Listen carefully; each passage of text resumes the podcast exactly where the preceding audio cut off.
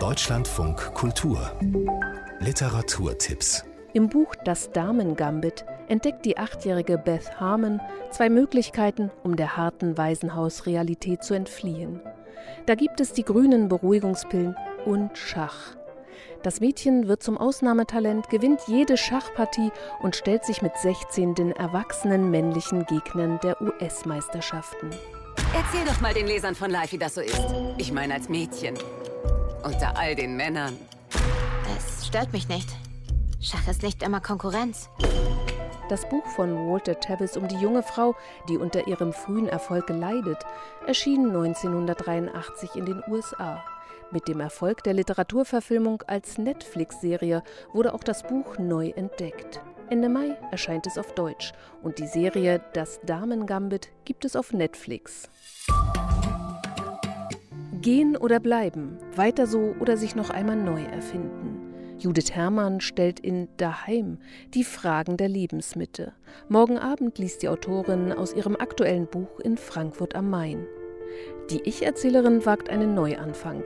Getrennt vom früheren Mann, die Tochter erwachsen, wohnt sie jetzt in einem kargen Haus am Meer. In der norddeutschen Landschaft konzentriert sich die 49-Jährige auf sich selbst und beobachtet andere, die die Lebensmitte schon hinter sich haben. Daheim, die Buchpremiere. Morgen Abend liest Judith Herrmann um 19.30 Uhr im Literaturhaus Frankfurt am Main. Den Livestream zur Veranstaltung gibt es unter literaturhaus-frankfurt.de.